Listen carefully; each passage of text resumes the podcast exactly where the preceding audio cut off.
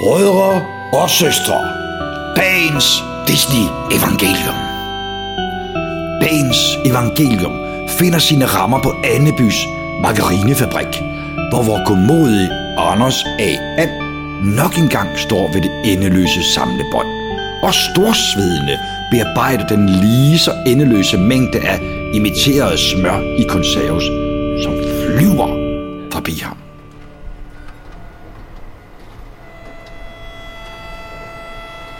Julen stod for døren, og derfor kørte samlebåndet ekstra hurtigt for at tilfredsstille efterspørgselen blandt borgerne i Anneby.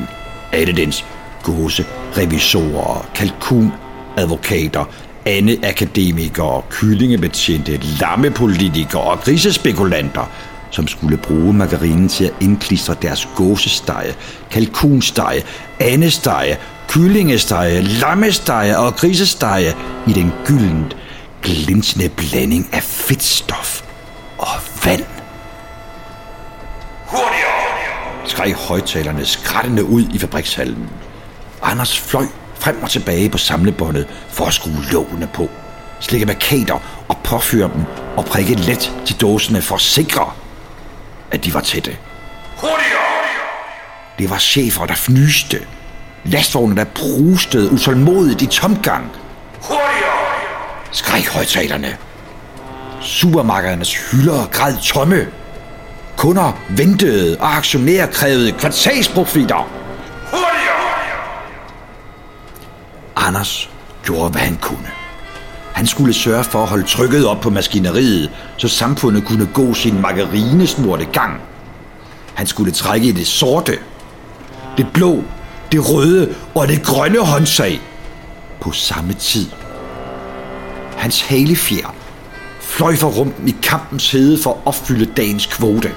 For at være en god medarbejder, og selvfølgelig for at være en god forsørger for sine nevøer og en attraktiv mage for Andersine. Margarinen fløj forbi Anders' øjne, indtil han blev svimmel, da dampfløjten endelig hyldede til frokostpause. Imens Anders udmattet sad og spiste sin margarinesandwich, kom fabrikschefen ind i lokalet. Han havde en overraskelse til sine medarbejdere, proklamerede han, og gennede dem med mundene fulde af lunkne madpakker tilbage ned i fabrikshallen. De nåede hen til Anders plads i fabrikken, hvor der pludselig stod en stor, hvid robot med fangarme bøjet hen over samlebåndet. Her er julemiraklet, proklamerede chefen storsmilende. Julemiraklet, som skulle sikre fabrikkens fortsatte overlevelse i denne prøvede tid, hvor fjerne margarinefabrikanter på fjerne margarinefabrikker truede på effektiviteten og profitten. Ja, i disse moderne tider var det sandelig godt at være borger i Anneby. Maskinen gik i gang og strøg med en lynende mekanisk hast hen over samlebåndet. Imens chefen gik i gang med en tale om, hvordan fabrikkens arbejdere ikke skulle være bange for deres løn, deres feriepenge, pensioner, A-kasser og fagforeninger. Alle var blevet enige på forhånd, og alt var taget hånd om. Især deres fratrædelsesordninger. Anders nikkede forstående, uden rigtigt at høre efter, mens han stirrede forelsket på den hvide robot, der på et splitsekund havde gjort alt hans hårde arbejde, hans evindelige lede over monotomien i hans levebrød, samt hans sved og tab af halefjer overflødig. Alle gik tilbage til deres arbejde, imens Anders fortsat kiggede beundrende på den fagre nye verden, der udfoldede sig for ham. Han blev grebet af den redselsindgydende præcision, hvormed robotten ordnede alle hans opgaver 10 gange så hurtigt, som han selv kunne gøre. Og robotten behøvede ikke at smøre madpakke, behøvede ikke at køre ungerne i skole eller at tjene til at tage Anders Signe med på date. Robotten havde ikke dårlige dage, ingen bluesbefængte mandag eller drømmende længsel efter ferie. Den havde ingen kærestesover, glæde sig ikke nytteløst til fremtidens tågede muligheder, og frygte dem ej heller. Den havde ingen mokløb hen over fabrikshallens margarinefættede cementgulv, ingen sjæleknusende angst over hverdagens kulsorte meningsløshed. Den behøvede ikke engang at trække vejret. Anders misundte robotten, og alt det han ikke havde tid til før, kunne Anders nu få tid til, tænkte han, hvis han havde forstået chefdirektionen korrekt.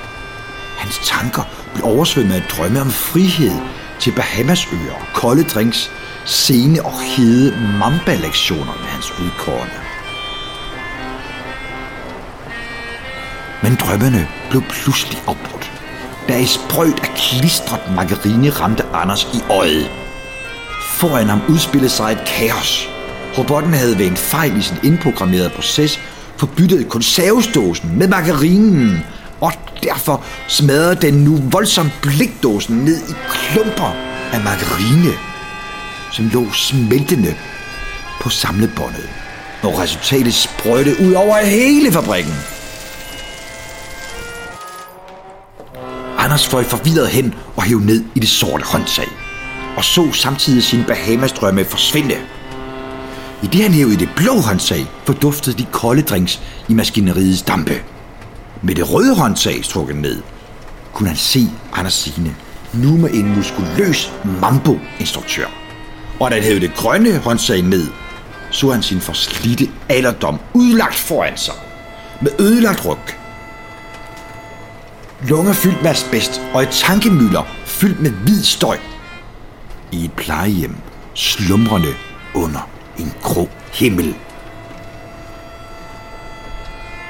Man må aldrig kigge væk fra livet, tænkte Anders forpustet, i det han satte sig på sin lille skammel og kiggede på den sovløse, men nu inaktive robot. Måske er anden dømt til at være slave for sig selv, fortsatte han. I det han nok engang troligt gik til samlebåndet, så alle i Anneby kunne få